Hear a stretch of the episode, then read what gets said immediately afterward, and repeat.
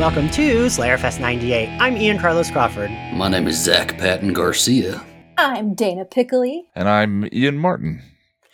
Hi, everyone. We finally finished Angel Season 1. We're here. You know, you did great timing on this season. It like went smoothly. You had a start and a finish date. Got it through one year. Not like Buffy Season 6. You did a great job this season. My goal with Angel is to try to like a season a year. Like, you know, not because six and seven, it was pretty rough. It was like almost two full years. well, I mean, remember when they made shows that were 22 episodes long? Yeah. No. This is, that's a lot of Angel. the the joke Adam Sass would always say is like, Ian, I had three different apartment leases in the time that you finished season six of Buffy. um, but yeah, so uh, Zach and Dana, it is your it was your first time fully going through it. Like you both kind of knew, right? Like what you guys both still knew some stuff going into it, right? Very little, weirdly Okay. enough. Yeah. I'm I was so checked out on the Angel storyline, and I think I'm going to blame the fact that I really got into Buffy more when it came to season three, and that was like Angel's exit. Yeah, yeah. So I never really invested a lot in Angel as a character. So, or really for that matter, Cordelia. Um, although I really do love Cordelia now, um, but initially I had never really been interested in in Angel and um, kind of lost track of, of Cordelia. So um, this was very new to me in a lot of ways, and and it did it showed all those characters in a lot of different lights that we didn't really get to see on Buffy. Yeah, I feel like I'm with Dana on most of that. I I just have never been into Angel as a character. I was never obsessed with the Angel Buffy romance. I just he didn't really do it for me. Um so I did this for you, Ian. I w- did this for you, Ian. um, season one, I, I know there's like a handful of episodes I didn't watch. I did skip those and I just never went back to them. But I feel like because I made sure I went through the season right before this to make sure I knew kind of where we were. And it's just, it's so dull. It really is. I, I had a really hard time getting through this one. And the only reason I'm going to continue is because everybody, on every episode I've been on, um, to cover this, everybody says it gets better. It really does get better. So lots of hope because yes, you and Dana are told that. I think every recording you and Dana are both have been told it does get better. But Ian, right, it does. Yeah, absolutely. And I mean, in fairness, I uh Dana, you said you kind of forgot about Cordy in season season three. I feel like Buffy season three just kind of forgets about Cordy. Yeah. Um, it's uh, uh, she Lonnie from Chipperish calls uh Joyce a conflict vending machine, and I think that Cordy kind of begins life on the show that way. Definitely in season one, and then when they kind of bring her into the Scooby orbit, she gets to be by way of Xander a little bit more fully developed. But I always feel like uh, as after the breakup and the wish, Cordy is Yeah. not a big part of the show anymore. She just kind of floats around. So uh, making her a protagonist in uh, Angel really gives her a chance to to be the Cordy. I think, I, and I think again, there's so many, there's so much retroactive perspective on the characters when you go Hmm. back and rewatch. Once you're done with Angel, when you go back and rewatch uh, the early seasons of Buffy, you bring all of the. I, I think you bring all the, the the likes and dislikes from the show entire to that character. So I actually think um, Angel will make the earlier seasons of Buffy better Mhm. by way of uh, the love that you develop for uh, the characters. But yeah, I absolutely think it is. Boy, is it an experimental show! Every season of the show has a different identity. genre, genre, genre. yeah, every, and I think arguably the first season has more than one, uh, many more than one, Yeah. uh, as they kind of throw stuff against the wall to see what works. Um, which you know has its pluses and minuses.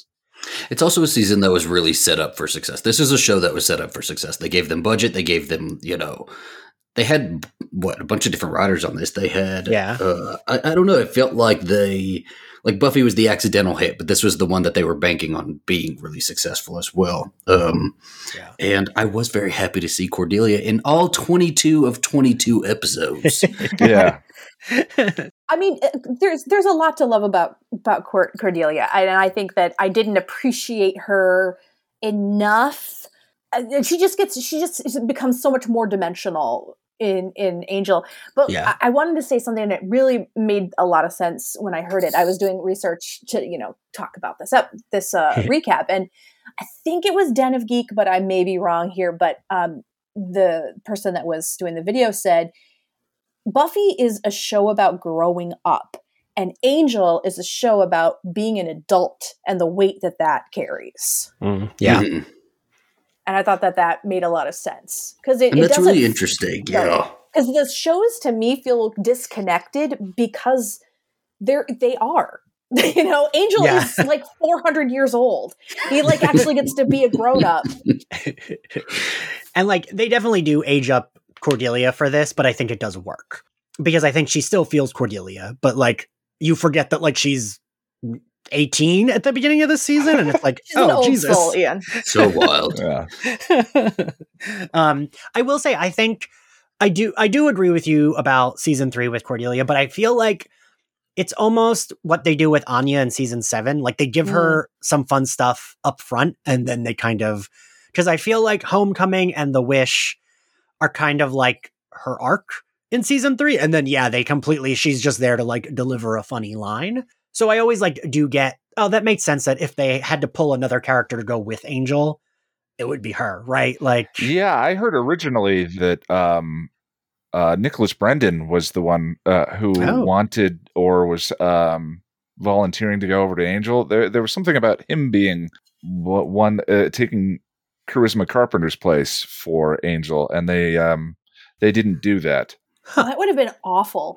I would never have watched this show. I would not be here covering this. I absolutely would not have done it. You know why? Because the reason it works is there's that moonlighting, will they or won't they kind of tension. Yeah, yeah. But not not a hundred percent because you know that there's always that investment that with Angel and Buffy. But I think that that the platonic Mhm. intimacy between Cordelia and Angel works. It Yes. would not have existed No. with with Xander. They, would, they could have gone a very different way with it, but ye- yeah, I think you're right.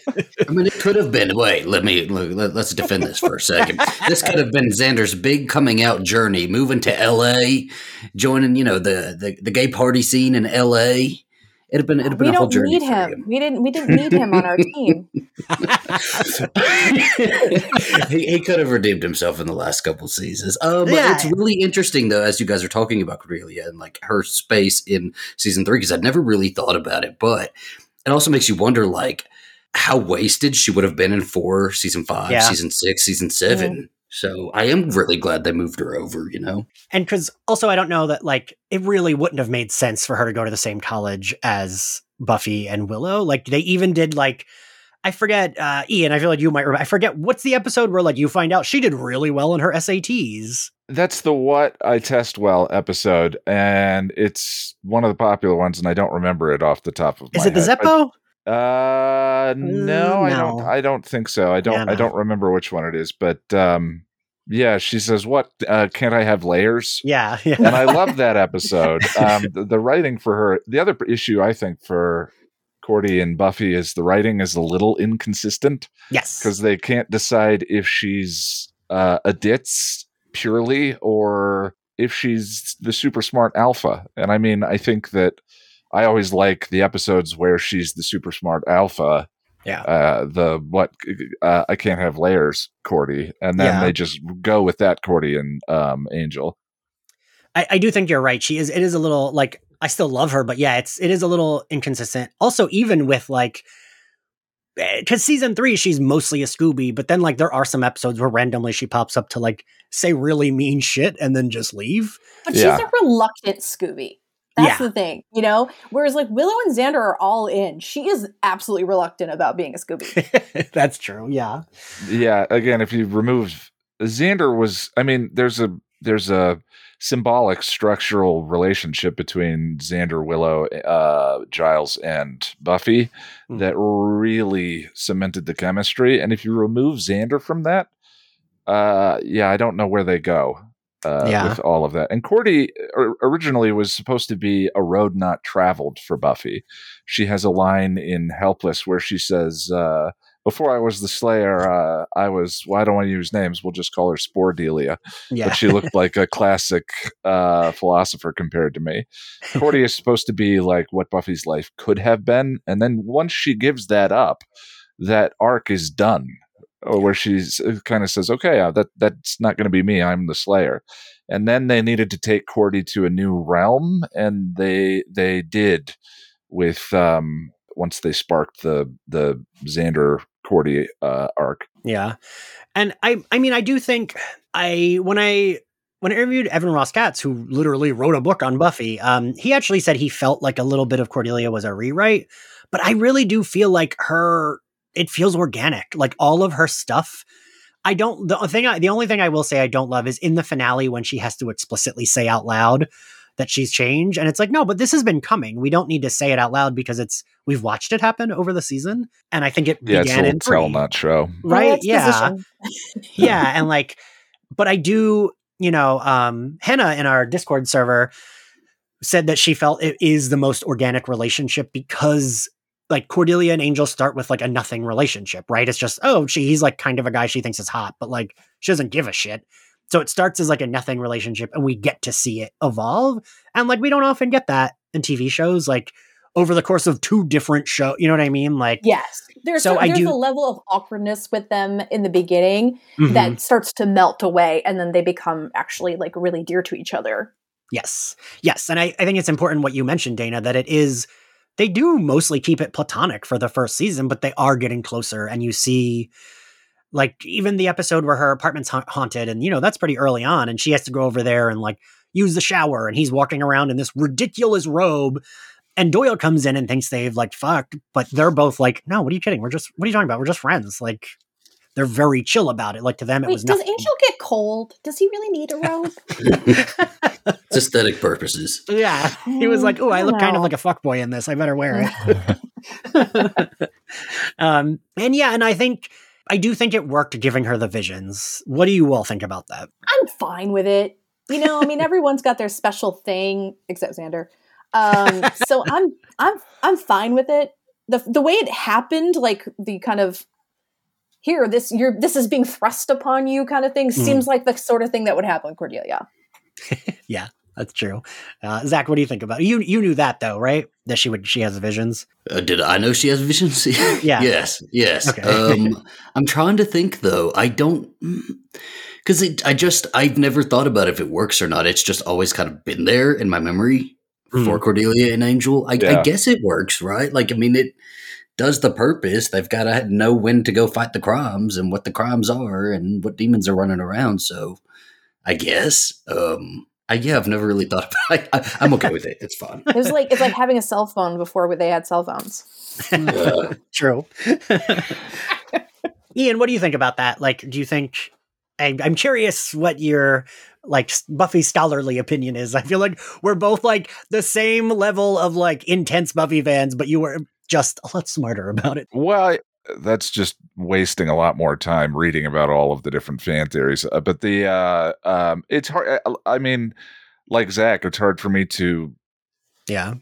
It, it's kind of like, what do I think about Buffy being the Slayer? yeah, Well, that's that- kind of it- what I it- think of it. It's yeah, it's hard for me to picture it otherwise. I mean, I guess the question then is like, what does what do we think about the transition from Doyle to Cordelia? Yeah. um, or uh, sort of Cordelia being the character uh, inheriting the visions. I think it gives her a lot more to do.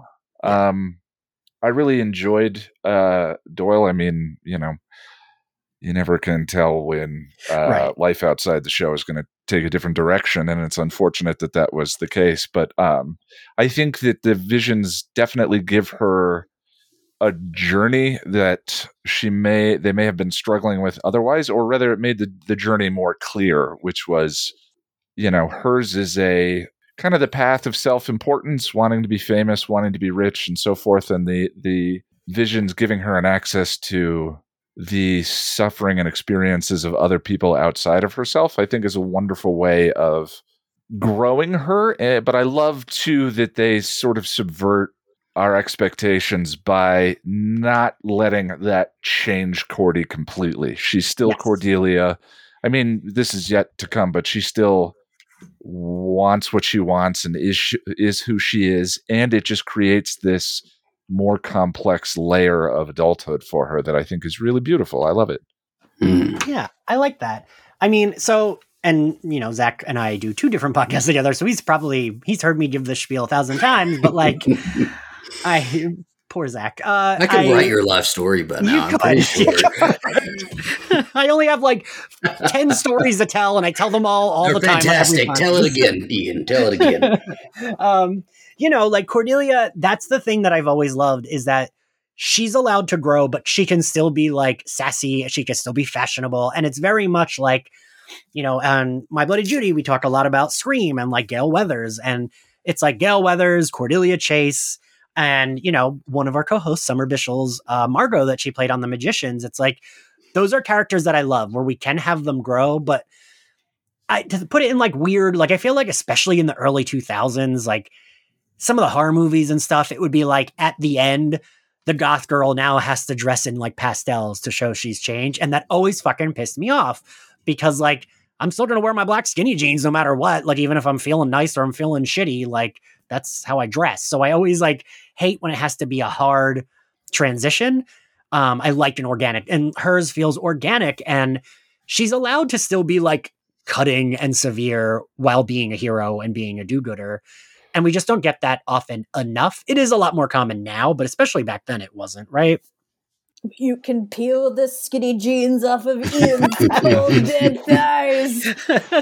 Ian, if you're not in pastels, did you really change? I I, don't right? know. I don't think so. Um, but Passion of the Nerd, Ian. Uh, I, I really liked what you said about that being because I guess I guess in Buffy, right? Like she still did come from a sort of background where she didn't really have to care about other people, right? And so this being the first season of Angel, like we saw a little bit of that growth in Buffy and her starting to come outside of herself, and we see that she did care about other people, and like in fact she did look out for others, but this was, I guess, a more severe way of showing that, but still, you know, Well, I mean, Angel's Angel's bigger stakes. Yeah. uh, you know. so e- I think just in that way I do like it. The uh, the you know Buffy has. Uh, I'm having to learn the plural of apocalypses. Uh, Buffy has a number of different apocalypses, but it always just feels like the end of Sunnydale, not the end of the world. When Angel Yeah. deals with apocalypses, it feels properly world ending. And I think that, you know, along with the raised stakes and adolescence versus adulthood, uh, the, you know, the symbols get bigger. Um, I would like to just hear you talk about season one. I think we could all just sit here and just listen to you talk about season one because I'm, I'm I'm gleaning a lot from you. the uh, uh, one of my favorite uh, bits of uh, of her being cutting and yet vulnerable is in the bewitched, bothered, and bewildered. Xander Hmm. gives her the necklace, and she breaks up with him. All right, Um, And the scene later on where he asks for the necklace back, and she has to dodge in the locker because she's actually wearing it. Because you know, and we know Xander's from. It's not the standard of jewelry that she's used to. Xander's from a poorer family. right. So she's not wearing it because it's pricey, expensive jewelry. She's wearing it because she still cares about him. Right. And just talking about show, don't tell, that's a wonderful little moment of her being that complex character of the person she thinks she has to be versus the person that she is. Yeah, you know, and like it's funny when we interviewed Charisma Carpenter, I had asked her specifically what she thought like drew everyone to Cordelia, and she it was funny because she was like, I guess everyone likes a bitch. And I was like, no, no, no, no, no. Like that, like it's there from the beginning that Cordelia has more layers than like they either intended or that like, but it's always there. And I, I think part of it probably could have been like Charisma's acting, you know, like, yeah. Oh, she's a great actor. yeah, like Yeah. she's so good at like, I, I don't hate her even when she's being mean, right? Like, Well, it's the same thing with Spike. Like James is Yeah. such a good freaking actor that you can't help but like love this evil dude. yeah, you know, Dana, I, I don't think I've said this on one of your episodes yet, but I've said this on the last five. But yeah, I feel like of all the Buffy actors, James Marsters and James Marsters and Charisma Carpenter kind of have chemistry with everyone they have a Yeah. scene with Yeah. they're great like because they're both such good fucking actors, right? Well, they're what what's what's different about them is or special about them as actors is they're very like reciprocal actors. You you can tell that they are in the moment Mm. and they are feeding back the same energy that they're getting. Huh. I'd never heard that term before, Dana. Well, I mean, I got to put my theater degree to some use. True. Um, so, well, you know, we. Side note, real quick, uh, Dana, I did our, I did the Slayer Fest podcast wrapped for like Slayer Fest. The Chosen episode that you and Zach are both on for, and Kirsten and Adam had 524% more than other every other Slayer Fest episode. Like I guess more we, we streams just and downloads. we needed it. We needed it at that time. Mhm. it was like I looked at that number and was like, "Holy fucking shit!" Like that just feels like I. What does that even mean? Like five hundred and twenty four percent improvement? Like that There feels were like. 524 people listening. I'm just kidding. um, but yeah, no, I and I, I guess we should talk about Doyle too because this is the first time I cared about Doyle. I will say, like before having to talk about the podcast episode, but having to talk about the show on a podcast, I kind of felt like, yeah, Doyle's whatever. But like this time, I was like, oh no, he does have pretty good chemistry with Cordelia. He is like, I mean, he's a little problematic when he's talking about women, but like. So for a lot of the men on those shows, There's been a lot worse on these shows. Yes, Let's be yes. real about that. He's a charm. he was a charming actor, and um, it's such a such a tragedy, you know, about yeah. his life being cut short because he he really did. He had something that drew you to him. Same with same with when he was in Roseanne. He was not a particularly likable character, but there's something about him as an actor, as a person Mhm. that draws you in. So I could see how Doyle has this kind of built-in likability. He feels very effortless, Mhm. Yeah. you know, just sort of um, effortlessly believable. That's you know that's accurate. Yeah. I think the nice thing about him versus uh, you would talk about problematic sleaze bags, I guess, for lack of a better term, when you're uh, is that the difference between sort of a- and I don't mean that as harshly as I as it sounds, but uh, I just am trying to. Th- I, I couldn't think of the, the the a better term, but talking about the difference between Doyle and Xander. Um, Right. The writing is aware that Doyle is the way that he is, and the issue with Xander has always been that it co-signs a lot of his bullshit. You know, um, his. Uh, I don't think this outfit makes you look like a hooker. You know, he, there's never any. Um, Yeah. repercussions for the way he talks about Cordelia, or there's even a slut shaming of Buffy in in uh, one of the episodes, and and so forth. And I think those things sort of add up. Um, Yeah. Every character on the show makes mistakes, but Xander's until season six aren't really there aren't a lot of repercussions for it. But the show knows what Doyle is and doesn't necessarily endorse it. It just represents it. My favorite line of Doyle's is um, was, uh, Angel says, "Why do you live like this?" And and Doyle says, "Well, it's the kind of life uh, that keeps your expectations from getting too high."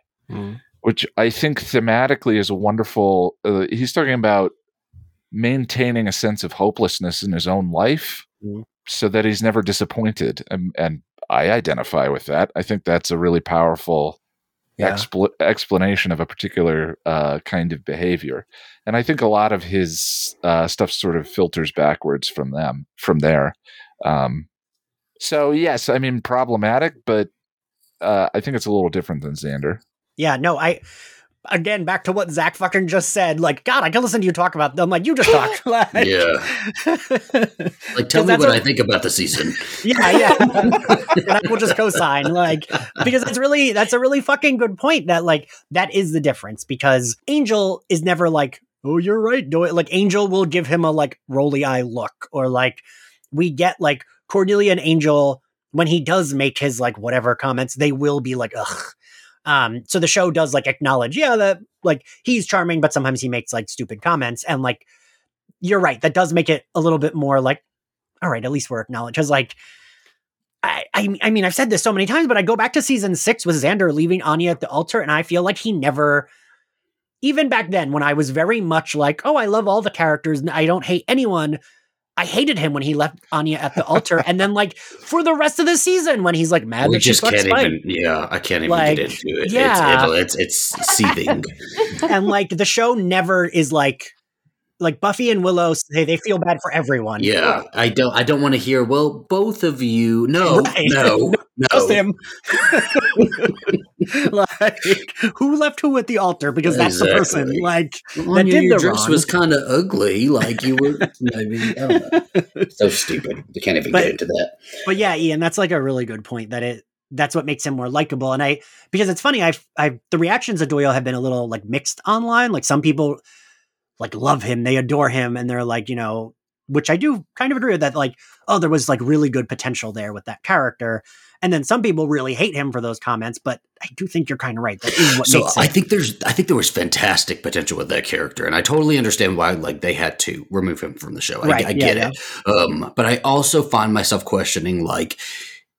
Did I have a genuine affection for the character, or do I already know the life story of the actual actor in my head and have Hmm. that in my head while I'm watching this? And I don't Right. think that's something I can decipher just yet. I don't probably never. I don't know. yeah. I think we're going through a. Um, I, I was thinking about this. Uh, Lonnie and I are doing a rewatch of uh, the X Files, and I've been astonished uh, at the number of how many of my favorite episodes were written by Vince Gilligan. But we were watching one of them uh, last night. I can't remember the name of the episode. It's the I think it's called Drive. It's the one that Vince Gilligan wrote with um, what's his name from Breaking Bad, um, Bryan Cranston. So Bryan Cranston is the victim of the story. He has a problem with his head where if Mulder doesn't drive the car fast enough, his head's going to explode. Um, Sounds so very X Files. Speed for this is the plot of Speed. they even acknowledge speed in the story, um, but uh, except it's Bryan Cranston's head. But the thing of it is, is that Bryan Cranston is written as an unlikable character in the story. Um, he's anti-Semitic. Uh, he's and, and I think that that's a lost art. I think that writing problematic, challenging characters that uh, are that are that people that suck, but we still have empathy for, uh, is is is yeah. interesting because like we're going through um, a big swing in the media right now, a big and necessary, uh, challenging conversation about the kinds of stories that we write and the kinds of things those stories endorse. Mhm. And I'm glad that we're doing that. But I think that um, I think characters like uh, Doyle and characters like Cranston from the story are.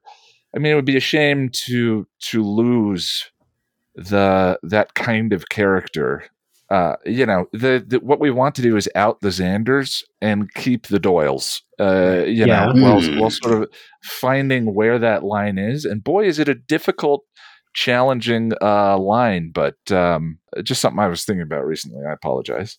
No, no, that's I I love that very specific X Files reference. But um yeah, so I also have meant to do an X Files rewatch, but I always feel like it probably wouldn't hold up as well because I loved it as a kid. Um, but uh, so I guess we'll talk. Wesley, because I this, if anything, Ian, you have made me like Wesley. Yes, yes, I was gonna ask where you landed now, I have an affection for Wesley. Zach. No, not yet. We'll wait till season two. I'll give it. I'll give it till season two. because I do think, um, and Ian, I'll be curious what you say, but I do think they have trouble with Wesley at first when they bring him on. He's a little too like goofy slapstick, and they like level him out somewhere towards like the end. Um, I think it's in like the ring is where the first time he's like picks it up, and we see that he can be tough.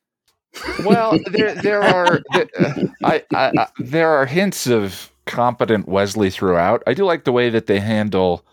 They make it clear that uh, if you look for the signs, they're always there. That Wesley is actually really good at what he does and knows what he's doing. The problem with Wesley is Wesley. Yeah. Um, but I think, like Cordelia, there are some. I mean, Wesley was a drastically different character on Buffy, obviously. Um, and I think that there's there was some experimentation that went with them trying to figure out who he was. Yeah, Well, do you think the fact that he he had to hold up this watcher thing, right? That he was basically like putting on a costume while he was was on Buffy, and on Angel, he's allowed to kind of be more of himself and be, you know, like Mm. use his actual skills to help. Yeah, that it's hinted at why he. I mean, it, I think it's. Uh, I've got you under my skin.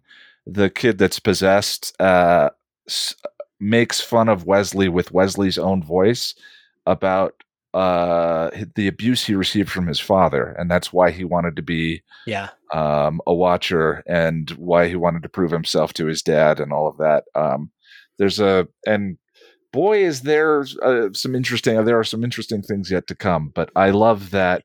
I think you're right. I think that that the breaking down of the thing he pursued to prove himself to his dad is what was necessary to sort of for him to find himself in a way that's really fun on the show. Wait, that was one of my one of like the like moments that sticks out in recording this season is Zach when we recorded I've got you under my skin and I w- I remember saying, "Oh, this pays off in season 5." And you were like, "What?" Season five, because I don't want to hear about that about that. anything. It's terrible. I think Wesley was like so good in both of the Faith episodes. I I, I Yeah. was Yeah. amazed with what they did with him, right? But then like after that, it just feels like, and I don't know if it's the season, I don't know if it's him. I don't. It just feels like he's such a drag still. I like. I completely forgot about those two episodes as I was going through the rest of the season. I, I have ambivalent feelings about developing all the characters through pain and suffering, but I guess that's kind of uh, like that's kind of what character development is. It's a drama. That's sort of the. I mean, but in this case, it's literal pain. Uh, uh, you know, uh, Wes gets stabbed in the neck and tortured by Faith, and uh, uh, Cordy gets mind crippling, agonizing visions. It, it still makes me. feel- It, it's still, you know. Can we have a? No, we're sadistic. We this is Yeah, why we okay, watch these okay. shows. yeah, yeah. you know, that's funny because I mean, and I don't want to give give Joss any flowers at all, but my mom, when we watched Buffy, I remember my mom saying these shows love to kill all their characters. It feels like it feels like reading my mom. My mom mostly reads romance novels, but she used to read like she compared it to like Hemingway, how like all the characters always die in the end. Um, and she would always think that Buffy was like in Farewell to Arms, how both the both members of the couple just die. Um, and she would always be worried that Buffy was going to die in Chosen. These shows do love torturing their characters. um, but I, Dana, what do you feel about his development this season? I mean, I know that he's going to get even more kind of like serious Wesley as things Mhm. progress through the seasons, but I can see it. So, like, I try to look at these sorts of things from an actor's perspective Mm. because it's all I got, kids. All I got. I love when you flex that actor brain. um, but yeah, so I see, I see the work Mm. going into. Uh, well, at least Alexis is doing the work, right? Yeah. So, um, I, I mean, for me, who was absolutely just like 100% not on Team Wesley, for me to be able to say, okay, okay, I don't hate the guy. I'm starting to, I'm starting to understand. Uh, I think that there had, there was some growth there for sure. I mean, I will say Wesley, in terms of like Buffy verse characters, I actually like he's someone I do sometimes forget about. I do think he has a very good arc, but it does feel a little character rewritey to me. Um, but I still like him. I still he's still a character I love. I still, you know, cry in the finale. Yeah, I think and I think Gerald, right. It's like Alexis's acting. Like these shows always benefited from having like really great actors, right? Like, and he is very good. I mean, we can see like you. I mean, Ian, I think you'll right. Like he really gets to flex his acting chops throughout this show. Mm-hmm. Yeah. Like- yeah, I mean it's funny that he started as sort of pratfall tweedy Yeah. uh but not in a sexy way like Giles Wesley from the uh Buffy and and then sort of where where things go. I I think I agree with the character rewrite uh reading but just for about the first half of this season. I think that after I mean basically the I've got you under my skin or the episode with Faith where he sort of becomes very sobered. Yeah, I think he's consistent throughout, and arguably he has one of the hairiest journeys of any of the characters. And I, th- I think it's motivated, but we'll talk about it as we go. yeah. I'm just, I, I'm, I'm very like excited to see what Zach and Dana feel like moving forward with these characters. Um, especially I'm going to check in about Wesley a lot because like I do I do love him. I do love him. Um, so uh, I guess Ian, you were supposed to be on. You were. I wanted you on for Sanctuary because I was so curious, and now I need to ask you because you said you don't like that episode, right? I hate that episode. I you probably disagreed with me and Zach then, but give give me. I want to know what you thought of Buffy. And oh goodness! so that's so that, uh, that's a really interesting one. Um, uh, that one's written by Tim Minear and Joss Whedon. Mm-hmm which is bizarre to me because uh, Five by Five is spectacular. It's a yeah. wonderful episode. Um, I weep at the end of that episode. It is so well done. And then Sanctuary, every scene that Buffy's in, I I feel like that's not my Buffy. Like I'm, mm. I'm such. Eh, eh, eh, I, I, I, it's weird to feel protective of that character, but the show is so precious to me. Yeah, and she feels so out of character in every just spiteful and mean and and whatever. And then as soon as they go back to Sunnydale in uh, the follow up, where Angel goes and has a fist fight with Riley that is delightful and a ton of fun, and then uh, she goes out in the hallway, then suddenly she's the Buffy that we all know, mm-hmm. and they talk like people and they work through their problems and they forgive each other but she's just there for conflict in Sanctuary, and it just does, it, it, and it feels like a miswriting of the character. But that episode drives me crazy. If for no other reason that Five by Five is the brightest shining star in all of Angel season one. Hmm. Mm-hmm. I would agree with that. I don't think that. So for me, it still feels like Buffy, right? I think the problem where the problem for me comes in is that there wasn't enough time. They brought her in super quick, and she's there to give all the angry emotions and that's about it right like they don't yeah. really give her a whole lot to do other than that she shows up they have the rooftop fight and then they're at the police station they that should have been another episode or two episodes yeah yeah yeah you could fix it that way i mean there are a lot of ways to fix it remove the wetworks team yeah. You know, because I think all of her anger and all of her conflict was completely justified in context. Yes. yes. That, so it was in that three minute scene in the hallway between yes. Angel and Angel yeah. and Buffy. That's why it feels so weird in Sanctuary to me. See, and like, and uh, it's funny because I think that was one of the best discussions we've had this season, only because Zach and I both came down hard with no, Buffy is has every right to be this angry. She wouldn't actually kill Faith. She's just fucking pissed. Faith beat up her mom and stole her body like yesterday. Yeah. Um, like fucking rude. Yeah, yeah. I, I, don't disagree. Also, her entry, it, it, the uh, the it, Dawn is famous for this. Uh, entering at exactly the wrong moment to hear exactly the wrong thing to just oh, drive conflict and to oh, have her leave. favorite trope. I, I, I, I, hate it. I hate it. And then she's burning trash cans upstairs. yeah, exactly, exactly. This is this is a great opportunity for us to move into faith and yes. this is what I want yeah. to say about Faith. Faith just wants to not be judged. Yeah.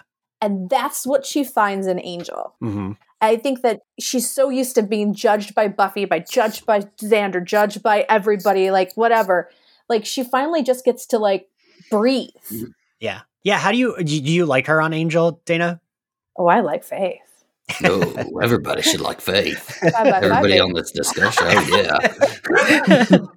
Buffy and Faith were robbed of a very long discussion in this season. They were yeah. owed a very lengthy thirty-minute discussion between the two of them. Man, even like Zach, I'm getting emotional just thinking about it. Like that shit makes me emotional because it's like I do love both of them, but like I I know that I would be just as hot as Buffy is in that scene. Like and like Sarah Michelle Gellar is just, I mean, uh, an episode where we talk about how good she is acting, of course. But like the way she conveys emotions, like when he, when Angel hits her, I'm like, you motherfucker. Oh, like, yeah, I, stake him, stake him. Yeah, like I've never been more mad at Angel than when he hits her, and the like reaction she gives with her face, like hurts my feelings. Like I'm like, how dare you hit her? Like I get so angry because like Buffy's my hero, she's my favorite character, and like Sarah Michelle Gellar is acting in that scene. I think that's what I like about it is like, and Zach and I, we talked about it because we had uh, Kim Southwick and Ryan Houlihan and they felt more like you did, Ian. Um, and it was a really like right, Zach. I think it was a really great discussion. It was fantastic because nobody yeah. was really budging on their their points of view, but we were all kind of like, I don't know, like seeing armchair, each other. armchair psychologists, you know. Yeah. The other thing, the other thing that's bizarre is that it forgets the some of what Buffy got to witness in the Freaky Friday at the end of the Freaky Friday episode. Faith is punching her own face. Mhm. I mean, it's Buffy, but Right, yeah, she's yeah. punching her own face out of self hatred and rage. And then they swap, and Buffy has a moment of comprehension of what faith deals with that level of self hatred and self destruction that leads to um, suicide by cop attempt at the end of Five by Five. And none of that is present in her scenes in Sanctuary Yeah. none of that awareness of what faith deals with or the that self-hatred or that self-destruction that was reflected in them there's a whole mirror theme of them seeing each other like mirrors are Yeah. uh, polar opposites but they are mirrors of each other in the freaky friday episode and it's beautifully done and it's gone in sanctuary. It's, It's it- just time. It really is just time because this whole thing, both of these episodes are what a day, two days, most. yeah, Yeah. Um, i it agree. just i agree. doesn't it, it doesn't work. And you know i think um, we were I, I do feel like we were robbed of the buffy faith relationship because i think buffy would have been closer to faith than any of the other scoobies in the last 20 years like had we Yeah. caught up with them now i feel like they would have been fighting vampires and in the paris catacombs and like you know fucking guys and each other and like it had just been a wild 20 years and they would have been the best of friends but we got a we got a three minute you know helicopter rooftop you know screaming match between them and that was about it there You're giving me I the think- vapors thinking about Buffy and Faith fighting in the catacombs. Buffy and Faith fucking down the Paris catacombs. I, I, I, the thing I love about the uh, Ian, you asked about the angel faith relationship. The thing I really love about that relationship is it's really the first. There's a whole um, alcoholic metaphor going on with Angel. Um, Angel You is talk- recovering. What episode did you talk about that in, Ian? I forget. Uh, I don't remember. I think it was the prodigal. I was in it. I remember um, that. Or Yeah. somnambulist. One of those two. It was somnambulist because that was the word. Yes, that was it. that word that Zach and I can't say. Because I do think that's a really fucking good, like, I think about that metaphor a lot, Ian, since you said that on the podcast. Like, I've been thinking about it a lot. Well, and uh Angels had a couple of sponsors. I mean, uh he and he and Darla were alcoholics together, and then Right. Buffy was really his first or Whistler was his first sponsor. And then uh Buffy advocated for him and he tried to quit and go off the wagon and she uh showed up for him and wouldn't let him.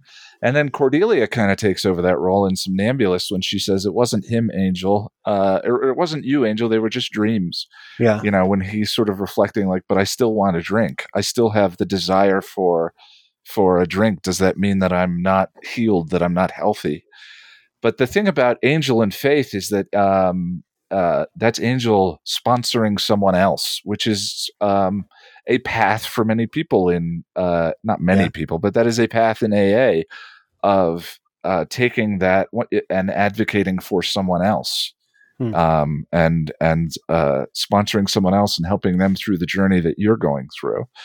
Um, and I think that fits beautifully with um, uh, the faith angel stuff. I really love it.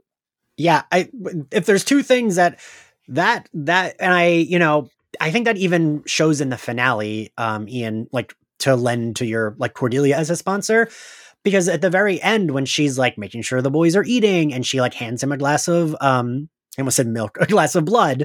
Mm. Um, and he gives her like a look and she's like, What? Don't be embarrassed, we're family. And she just like Yeah. hands it to him. And that kind of right, that like almost play, that plays into that too, right?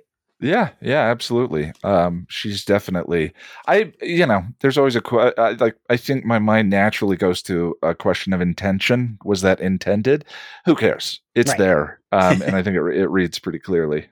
Yeah, yeah, and like I think also the thing I like about Angel and Faith, which you know, for a genre show, they love to squeeze in a romance, right? And I I don't mind a romance, but I don't need it all the time. And I love that with Faith and Angel, there literally is none. Like they don't try to, you know, Faith is the way she is, where she's like flirty because she's flirty with everyone, but it's not. She's not trying to fuck him, like right. I don't. There's never. Not and I that's how she's learned to survive in this world as a woman. right. Yeah, Right. That's those. That's. I mean, we're all. I mean, even I, a queer person, like was armed with that at a young Right. age. But Dana, do you like do you, do you like their relationship, Angel and Faith's? Yeah, you know, I kind of see Angel as like Olivia Pope in some ways. Like he's a fixer. like people can- come to can that. Angel to get fixed. or to like fix their abduction issues or their son's possession issues. Right, but like I mean, Yeah. you know, people come in general, like he's a detective, right? He's got a private he's a private eye, but like people that we care about, these characters that we care about about come to Angel and like like we're talking about Wesley, we're talking about Faith, we're talking about Cordelia. Like all of them have these things in their lives that that are these big gaping holes in their psyches or their emotional well-being and they come to Angel and they start to heal. Yeah. That I mean it's true and like I think season 1 didn't know how to quite handle that metaphor, but I think it gets better as the show goes along because we we get that with Angel, but we don't need like the focus on a random main character that like we don't care about that's coming to him. And that's why I think Faith works so well because you're right. She is I mean, she's not doing it she's not coming to have him help her, but that's what she's the show is doing. She's coming to get help from him. And like it works very well when it's a character like I mean, she's just such a good character, right? Because you still you don't like what she did to Buffy because Buffy's the main character and we love Buffy, but like you still feel for Faith as well. But when in a show like this, where everybody has shown problematic behavior at Right. one point or another, and everybody has done a murder, um, Right. then she's fine. She blends in, she works, and she deserves her arc just like everybody else. Now, I really love the whole idea of Angel as a fixer, as the helper, right? But I think where they fall short, especially in this season, because we haven't gone to the other ones yet, It's just that he has hundreds of years of life experience and stories to use in order to help people. Where are the life lesson discussions where he sits down and with somebody and explains a, a memory from his past and how he learned from that? And like that's what I really wanted, right? Like we get the flashbacks, we get all of the the bad accents and the bad wigs and all of that good stuff. But like, where are the life lessons and him talking and sharing that with other people? Hmm. I mean, I think it's. I, I think you are right. I think it's supposed to be there, and when he's like, anytime he gives them like a little talk, it's probably supposed to be relating back to like. Hmm. Um. But yeah. So um, I guess we'll talk about Wolfram and Hart. I, I I know I've said this before, but Wolfram and Hart doesn't work for me until it does. Um, and it- that is once they start being like, oh, let's bring back Lila. Oh, let's bring back Lindsay. Oh, that other like It just Twinkie feels like they're lawyer. fucking around this whole season. That- like, I don't understand goals here. tiptoeing into evil in the Yeah. in the first you know first half of that series. Did Dana? Did you know about Wolfram and Hart, or was it kind of like, eh, No, I um, did. I did know Okay. about Wolfram and Hart. Um, I'm still not quite sure what they are or why they're why they're doing what they're doing. um, all I know, all I know is that young that young man Lindsay. That's his name, right? Lindsay. Yes.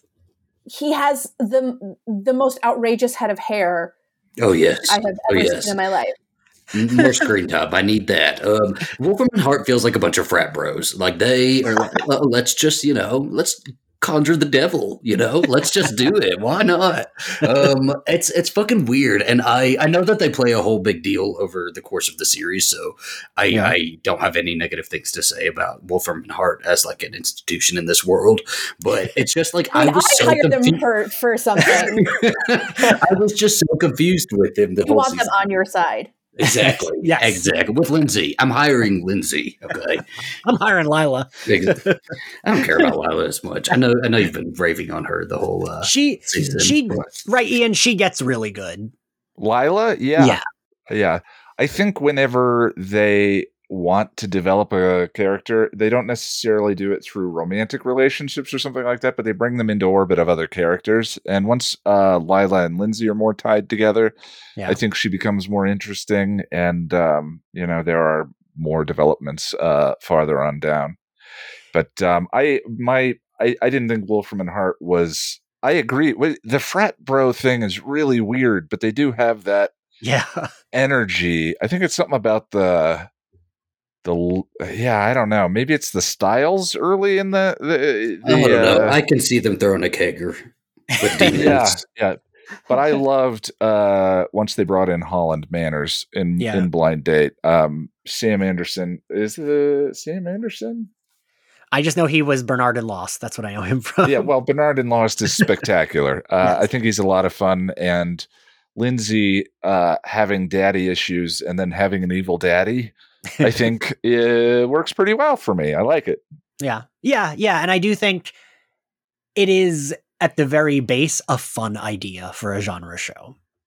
Yeah, and and the way, um, yeah, it's Sam Anderson. The way uh, he plays Holland, you're not sure if he's going to knit you a sweater or shoot you in the back of the head. Yeah. I think that's great. It's a lot of fun. and you're like, I love it. I love that. I love that energy.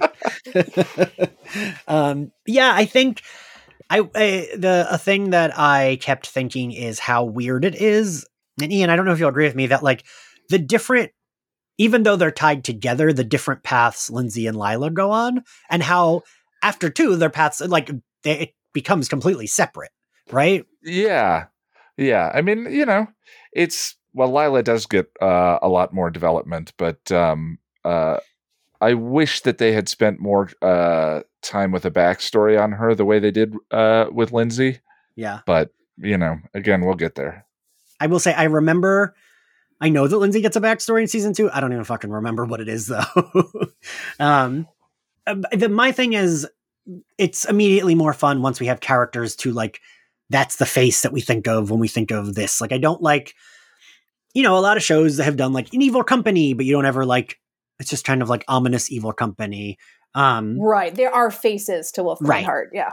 like um not to i'm gonna sound like a snob here but um in the, thomas pynchon's the crying of lot 49 the whole book is about an evil company that is controlling everything and it ends with the main character stepping into a room to talk to them and like that's the end of the book and i just remember reading that in um, grad school and being so fucking pissed and everyone was like no that's the point it's so meta and i was like no but fucking show me that thing i don't want it to like lead up to her walking in a door and that's it like and I was the dummy in the class. Everyone else is like, "Oh, it's so like deep," and I'm like, "Is it? I don't know." Like, I'm a very like, show me, like, show me the thing. I don't need to like. Sometimes things can be deep and dumb. Thank you, Dana. I think they made it. Made like, now that I'm thinking about it, I wonder if they were trying to balance. So when they're sw- making the switch from case of the week to episodic case of the week to archy stuff, Mm, uh, maybe they were trying to sort of keep the what was good about the case of the week stuff while having potential for an arc. And Wolfram and Hart as the big bad provides that potential. yeah, But I was just thinking about why Buffy had a specific symbolic big bad every single season that was representative of a different stage in her development. Mm. And Angel doesn't. Um, you know, I mean, Is sorry, that, not, that's, is that not what happens?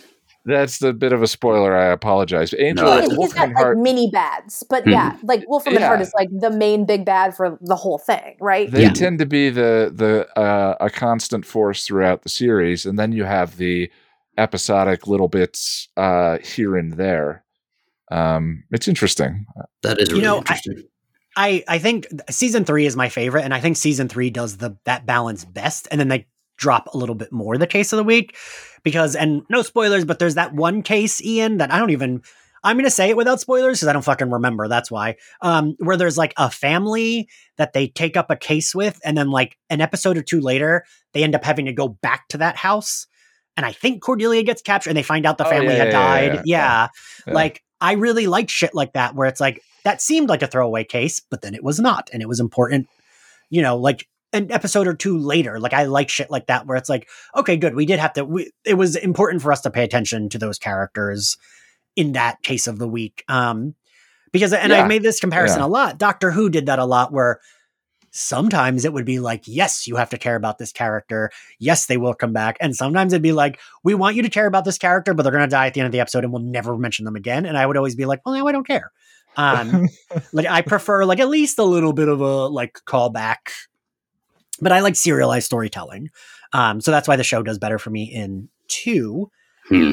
Is there is there anything else we talk about before we talk about Angel himself? Uh, what about Gunn? We don't get a lot of Gunn in this True, season, true. We but do get, a but we little do get him. Dana, what do you think about Gunn? I like him. I like that actor. Yeah, What's that yeah. actor's name? J. August Richards. Yes, I like him. Um, I get I get the broodiness for him. Um, I like him. I'm looking forward to seeing more of him in in the Yeah. you know subsequent seasons.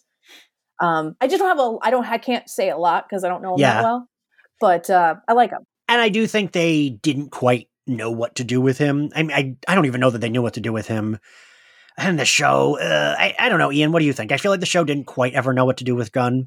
Uh, gu- to me, um, because of issues of uh, representation, I think he's uh, a challenging character to to talk about. Yeah. I I actually enjoy where his journey goes, but it also ends up accidentally reinforcing something that is problematic. Yes, yes. Um, and no, we the- won't the thi- spoil it, but yes, I was thinking of that too, Ian. Yeah, the thing of it is, is that Gunn is very tropey, very late '90s, early 2000s stereotypy. Yeah. Um, and so are all of the characters when they start. Uh, Right. Cordy is, uh, you know, your your. I mean, arguably run of the mill uh, alpha high school uh, Right. character. Doyle is uh, your kind of predictable dirtbag. Um, Yeah.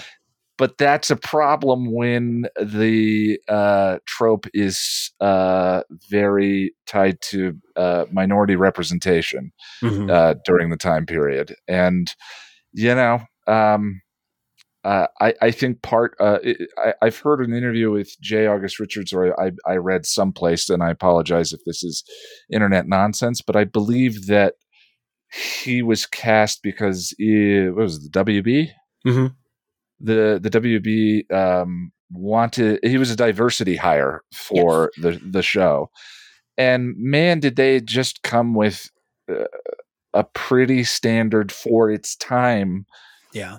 backstory and and uh, starting point for that character, and it's it's a bummer because J. August Richards is so solid. Um, He's very I- I charming. think- I think arguably Angel season one starts with a stronger, more competent cast of experienced actors than Buffy did in its first season. I mean, a lot of them were new and just kind of getting their feet Mhm. wet and so forth.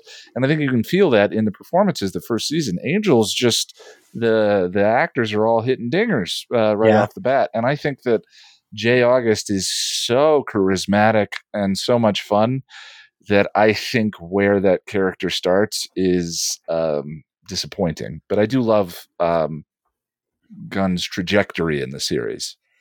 Ian, I, I will say, uh, I hope you heard that on Slayerfest because he actually told that story when we interviewed him. Oh, did he? Oh, Yeah. uh, um, that might have been from one of your tweets then that I uh, I heard that. um because yeah i i we anthony and i interviewed him um after he came out he came on slayerfest um and yeah he told that he said that he was a diversity hire um and like he even i mean he of course was nothing but kind talking about gunn but like it felt like yeah that like he knew they kind of didn't know what to do at first Yeah, and I mean when you see shots of the mutant enemies writer room writers room and it's Right. mostly men and it's all white um you know you kind of understand that the stories and tropes that they're going to start with are the ones that they've been consuming and and sort of regurgitate from there and that's again the importance of representation in storytelling in all facets of it um Yeah.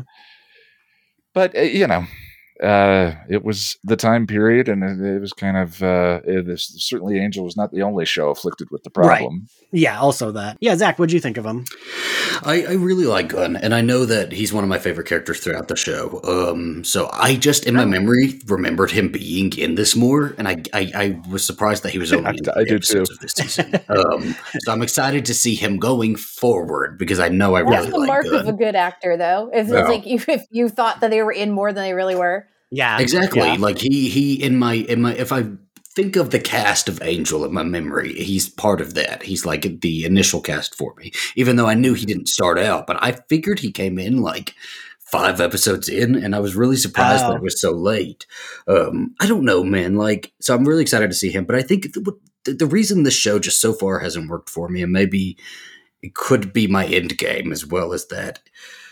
Just season one especially just it's too broody really it feels like cordelia is the only one actually trying to like lighten the mood sometimes and everybody else is so broody it's not even just the guys it's like kate kate oh my gosh i oh, we forgot. Yeah. I- we don't need to go into her uh, everybody is so broody and you know what i loved about buffy so much is that the characters like it doesn't take a whole lot of time to really for them to grow on you you know like i love the characters in buffy so much and and faith is a character that really belongs on angel because of how broody she is but she worked on buffy because she was surrounded by all of the buffy cast right and she Yeah. could be the broody one everybody is broody in this fucking show that is one of the reasons why I think the swap watch of Angel is one of the worst ways to watch it. Mhm. Is because um, Buffy is a light, fluffy, you know, uh, joyful bit of candy a lot of times, and Angel is not. Mhm. Um, and and I think that nice metaphor about Buffy and Angel. i think just- by comparison man i don't know i'd have to agree yeah i mean i agree I, I i completely agree with you when i was uh the first time i watched all of angel uh with the exception of certain parts of the run including season five it was a bit of a chore and that's because i couldn't help but make the comparison to right. all the things I love about Buffy, and that that wasn't in here, as opposed to um, developing an affinity for what Angel does really well. That's unique to the show from Buffy. But I mean, the thing of it is, is like Chernobyl is a dreary, dark, depressing, broody show, right? But we don't say, uh, you know, and yet Buffy is super. We don't make that comparison. But as a spin-off show, it kind of dooms Angel to what Buffy is not, or, or, or rather, what it is not doing that Buffy did uh, a lot of times, and that Buffy did really well, and that we love the show for. Um, and that is something that, for me, just sort of drained away as the the the first time I really enjoyed Angel the most was when I just watched only Angel, and I binged the show all the way through without swapping to Buffy. And then you sort of like you you don't have that. I mean, going from Buffy to uh, Angel is like going from a milkshake to broccoli uh, right afterwards. It's like they're both important, but it's just such Yeah. a weird palate shift. I will say Um, though, like I didn't, I, I didn't do a whole lot of shifting while I was watching this. I think it's just Buffy was so ingrained in me from such a young Sure. age that I will never Yeah. be able to separate the two. I just will never Yeah. be able to do that. Well, and especially when you get Oz on the show. I mean, uh, Mhm. Seth Green is uh, the like the little cameos. I think almost in this first season didn't serve the show very well because you get that like, oh my god, there's Oz. I love Oz. Yeah. Hi Oz. you know, and then he goes away, and it's sort of Broody McBruderson and and Team Darkness uh, the next episode. And um, you know, you miss that joy uh, as opposed to sort of digging for, you know, maybe Angel doesn't Yeah. offer that, but what does it offer? You know, Uh, So, uh, Dana, real quick, I want to know what you think. I want to know what sir. you think about Kate. I do too. I think read. I read today that they there was an episode that was scrapped yes. an Angel where Kate was going to be investigating like going undercover but then Mhm. becomes like a sex worker and then Who's, the like, addicted, network thought yeah. it was too dark or something i'm like oh my god they just could not help but just like obliterate this character Right? That, Dana, that was actually going to be her first episode. Was that? oh that okay it was me scrapped. first episode It- they just wanted to like make her so serious and so dark um ah, it just and i you know i i was on i was on a, a kate episode um and i i think i expressed myself um on that um because yeah it just I uh, remember you saying she's hot. That's what I remember. she is she's very hot she's She very is, hot yes. um it's just they just really like this poor character would have just had like so much thrust upon her um so it's probably good that she didn't last a super long Yeah. time yeah, I Ian, I don't even remember. I know she goes away after season two, but is it? It's like halfway through, right? Or is it at the end? it's not. Well, A- Angels always split seasons, so the first arc ends about six episodes from the end of season one, uh, two, and you're thinking of Reprise and Epiphany, Right. Uh, yeah. and then you get into the Pylea uh, bit, which is like a mini series at the back end. Yeah. So eh, you know, two thirds. No, Mhm. fair. Yeah. I'd love to say she doesn't fit in the show, but she does. She's she's brooding just like everybody else in this show. Okay, Courtney deserved better than this season. so I guess now we'll talk about Angel himself. Um, I don't know that there's that much to say, but I do, I do agree with what all of you were saying about like kind of in season three, like if you jump in there, because that's when I jumped in. I, I didn't care about Angel as much till I got like the VHS tapes and was able to like go back because I started in season three as well, and by that season, there's just eh, there's like just heartbreak between them, right? It's like Yeah, Mm, season two was the only season I cared about Angel. Yeah. And like, I do think they do a good job of making him. I still agree with all of your complaints, Zach, but I do think they make him, they at least make him more watchable this season. I don't know. What did you think about that, Zach? Oh, he was he was very cute. I was twirling my hair a lot watching him, um, especially in those earlier episodes where he would just wear the sweater. Right? I feel like when he puts the damn trench coat on, he gets even more brooding or more like I don't freaking know. When his hair gets thicker, it's just too much for me. Um, His hair is so thick, so much thick hair on this show.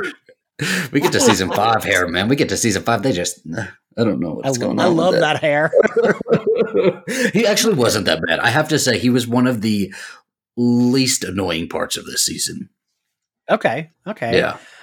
Um, Dana, you jumping in with this same thing as Zach. Like, how'd you feel about Angel here versus on Buffy? I like Angel a lot more on Angel. Yeah. Mhm. I do love these moments where Angel is like uncertain or awkward. Yeah. And I love look, watching him get to have those because he's kind of an imposing physical figure um, Mhm. with this, you know, extremely serious backstory. And I love watching him just be kind of a doofus.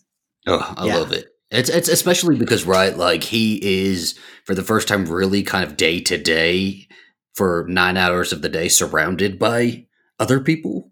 Yeah. Um, whereas like you know every in, in, in Buffy she'd just meet him at his castle or his his mansion every other day, right? Or like I don't know. He's he's interacting with people more, and I think I liked that. There's just more to focus on with Angel here in season one than there was in Buffy. Well, and you bring up a good point, Zach, because Yeah. even even by season three, a lot of the times there's so many episodes in season three where like he pops in at the end to help with the fight, but that's yeah, kind of what like I'm trying to. Yeah, he he would pop in at the end. He would show up in an alleyway. Buffy would visit him at the mansion, but he wasn't like really interacting with people. Like, yeah, because we're uh, supposed to assume that Buffy is week to week, just like we're watching it, um, and their lives are moving week to week. That there's a lot of in between time where we know he probably isn't spending much time with anybody else. But No, here, He's just sitting around hanging out at his crypt. exactly, yeah, yeah, maybe shirtless, which is nice, but that's okay. That's fine. yeah, yeah. Maybe maybe no pants either. You know. Um, I don't know because also, and like you know, David Boreanaz, I also feel like learned as he went along with like Oh, for sure, yeah. right, The, when you go back and watch Buffy season one, Angel is a completely different character. yes, Um, as the the cast comes along, I think uh, Nicholas Brendon was the most final version of that character. I mean, no, that's not true. Anthony Stewart Head was Giles all the way. Yeah. Um, obviously with much more experience, but uh, I think Nicholas Brendon feels like the Xander we know early on, and then everyone else kind of finds their voice as they go. But uh, Angel is unidentifiable uh, in that early uh, the the first couple of episodes because he's smiling and Yeah. wearing bright colors and uh, you know making quips and jokes and uh, all of that, and then you know he by the time he becomes love interest character, which obviously was in the works from the beginning, but once it starts to click in, yeah, um, he's sort of Broody McBruderson, which is tough to develop as a character. I mean, um, and the other weird thing is that I get always get the sense that David Boreanaz is playing against type.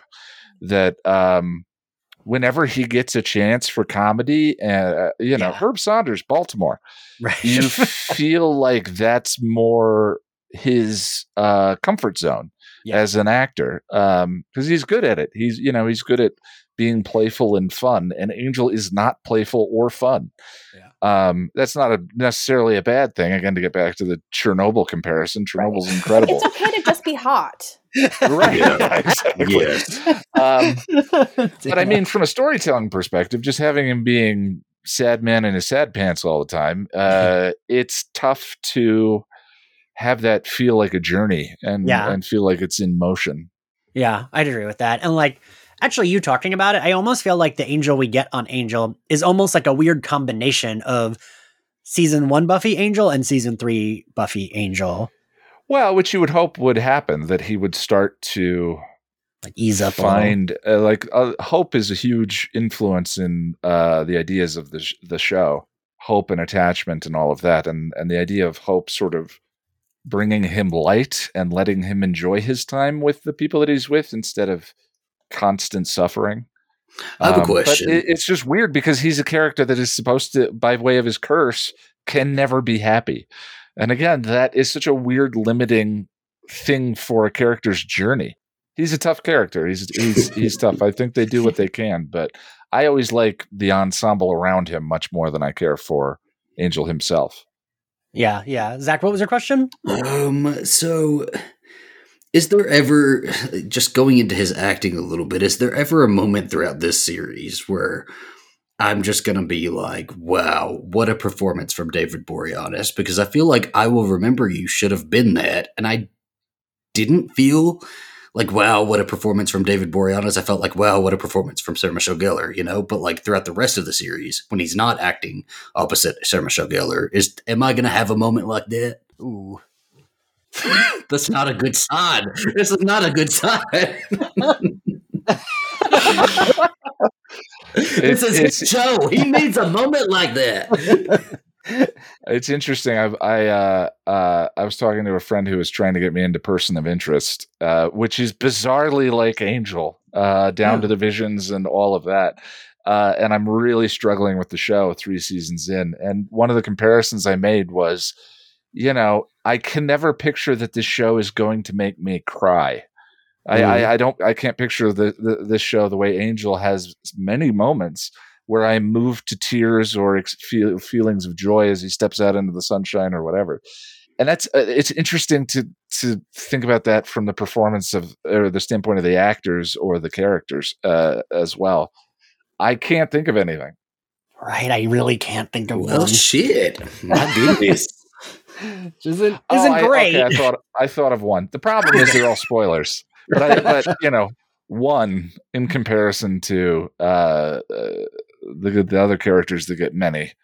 Uh, Wait, but yeah, what's I the episode? What's the episode? I'm not good with episode names. It's in season three, and What do you a mean you're not good with disappearance. episode names? You named like 16 episodes. I know, this I know. conversation. This is just the one, Dana. This is the one. Okay. I'm not good with episode names when I want them. Fair, when I want fair. them, my brain's like, no, no, you're not getting that. Angel episodes I don't know as well, but I've, I if it's in season three, I'm assu- I'm assuming it's the pillow the pillow moment. I'm going to say there's a disappearance in season three, and that uh, there are some scenes uh, with Angel that got me. Yes, That's about yes, as clear as. I'll be. Okay, yeah, yeah, um, yeah. You're right. That is that is and season three is my favorite, so I should remember this more. But yeah, it's season three. I can't pinpoint, but yeah, he does some of his best acting Yeah. in that like arc. Yeah. Yeah. yeah, Um, all right. Well, I guess we'll wrap this up. Uh, I overall grade for the se- well. Wait, first favorite episode of the season. Uh, Ian. Uh, other than five by five, because isn't that going to be everyone's answer? Uh, uh, if not, then five by five. um, what would be your second after that? Uh, I'm rapidly bringing up the list of episodes so that I can scroll through because it's not. Oh, the prodigal. Uh, I love, uh, you know, as a a card carrying man with daddy issues. Uh, whenever you poke me in the daddy issues, uh, you get me, and that's daddy issues. The episode. You know, that's one of our most streamed episodes this season, Ian. And Oh, I feel like it's because of it's because of your very good spiel you give during that recording. Well, I'm happy to share the joy. uh, Dana, What's the episode? The first episode, Buffy comes back where Angel turns human for a bit. I will remember you. That, yes, that one. Okay. Yeah. Um, did you were on for that episode, right, Dana? Well, on I for it. was. Yes. Yes. Uh, Zach. Uh, okay, so five by five goes without saying, right? We'll do. We'll say that one, obviously, but um, I'm gonna add two. I will remember you. It's like just Okay. fantastic, right? You just like that Sarah Michelle Good G- Gellar goodness. Yeah. Um, but also Dennis the Ghost, his first episode. I freaking love that episode. I can. That's Room one of with a the View. episodes. That's like my comfort viewing for this Mhm. series. Uh, that's I, I Zach. Look, I'm so proud that I knew what would be. I knew it was going to be five by five and Room with a View because those are my favorite episodes of this season. it's almost like we co-host a, a horror podcast together. I don't know. two fucking podcasts together. Um, yeah, I Room with a View. I feel like I remember. The thing is, I didn't watch Angel consistently, but I do know I saw that episode like on TV. It might have been in reruns because I didn't watch Angel like that consistently.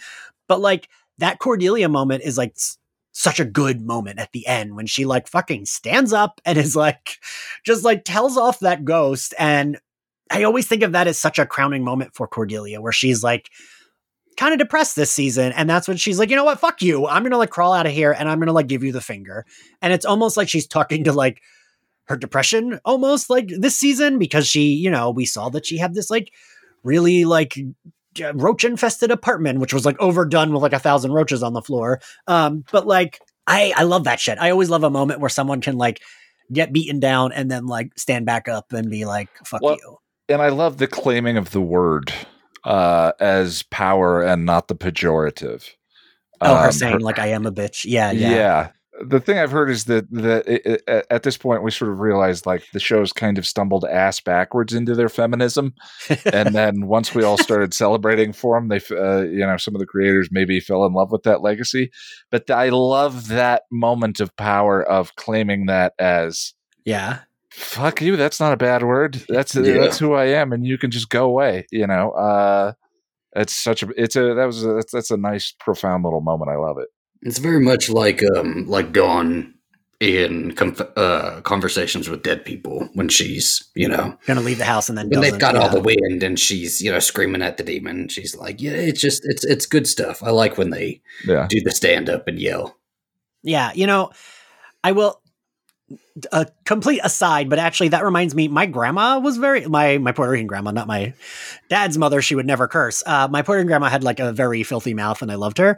And she was very much like, like I not to rehash 2016, but when like it was Trump versus Hillary, and she like someone I don't remember on something she heard call Hillary a bitch, and she was like, "Oh, she's a bitch. Good, so am I." And like that was what my grandma would always say about Hillary yeah and like yeah i don't know um yeah dana what do you think about that We're talking about bitches. Um, like cordelia cordelia reclaiming the word bitch in like that uh, moment yeah, I mean, listen, she she she's hold she's the glue, baby. She's the glue of this of this series. Um, and yeah, I think she's very self aware, yeah and so yeah, I mean, absolutely. I'm I'm tired of words being used against uh, women.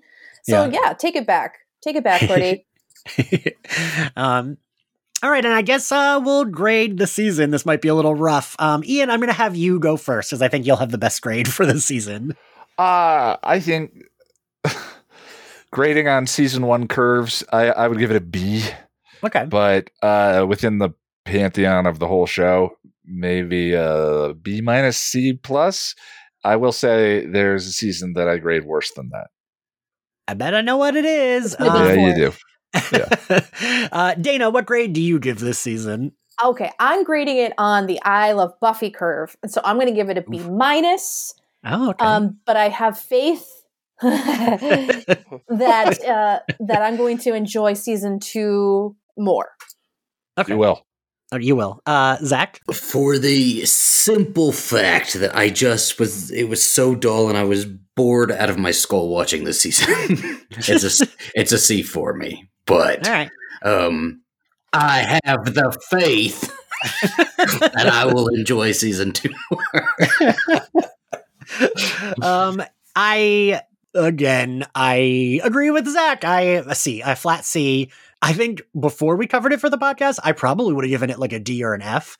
Um, covering it made me appreciate it more. I really like the little moments with Cordelia, and in my, I had forgotten we got a lot of them this season. Like I don't think I remembered getting as many as we do get. Um, and like that, like you said, Dana, she Cordelia is the glue, and like her little moments this season, there there rarely is a scene that doesn't work with Cordelia, right? Right. So like for me, yeah, she like those moments help bring up the season for me. But yeah, thank you all uh for doing this. Uh this has been I, I- this has been the most organized I have ever been for Slayerfest. I can't believe how many recordings we got done and like we finished it in a year. Like that that shit never happens on this. Welcome to Slayerfest 98. Everything takes forever. Congratulations. Yeah, Um, Dana, you've actually, I, I, you've been doing the podcast the longest here, right? I think this is the most organized I've been. Ye- yeah. Yeah. God, how long have I been doing it since like 2017 or something? Yeah, you were on because you were on for season four. That's when you started coming on. Wow. Oh, look at that. Um, well, thank you all for listening. Uh, this has been our coverage of Angel season one. We will be back in 2023 with coverage of Angel season two. If you like the podcast, you can find us on Spotify, Apple Podcasts, YouTube, and anywhere else you get your podcasts. You can support us on Patreon, where you get access to all our bonus episodes, our My Nudie Judy sex talk videos, and um, our Discord server. And if you want to follow us on social, we are at SlayerFestX98 on all social media platforms. I am Ian X Carlos on all social media platforms. Dana, where can everyone find you and your writing? Uh, you can find me on Instagram at Dana Piccoli. That's two C's, one L. I'm also still hanging on there on Twitter. Um, same same thing, Dana Piccoli. Um, and you can check out my writing currently uh, on newsisout.com. Cool, cool. And uh, Ian, where can everyone find you and your YouTube channel? Well, first of all, I, I wanted to say I appreciate you having me on. Um, Oh. the, what I do for YouTube is very individual. If I sound pontificaty at parts of this podcast, I apologize. That's my wheelhouse where I kind of work from with the YouTube channel. So it's you a lot of the fun. highlight of this podcast, Ian. oh well, I don't think so, but I, it was a lot of fun getting to uh, it, uh, go around with everyone. I really appreciate it. I'm youtube.com slash passion of the nerd. And also, wait, Ian, I forgot to fucking congratulate you. You got married since the last time you were on. Oh, I did. Yes, yes. if there was, uh, uh, I couldn't think of a better way of uh, preparing for my uh, wedding week than writing about the body. Jesus Christ. Oh my gosh! Can we, can we just add an hour onto this? I want to. Um, and Zachary, where can everyone find you and your two other podcasts? I'm not even going to mention the one with you. Uh, no, just kidding. Uh, My Bloody Judy is a horror podcast I do with Ian Carlos Crawford here, host of Slayerfest 98. You can find it by searching My Bloody Judy. I also do another podcast with my husband called Coffee and Tequila. It's a morning show on Mondays, late show on Fridays, and uh, you can also search that and you'll find us. All right, everyone. Well, we will see you next time. Bye.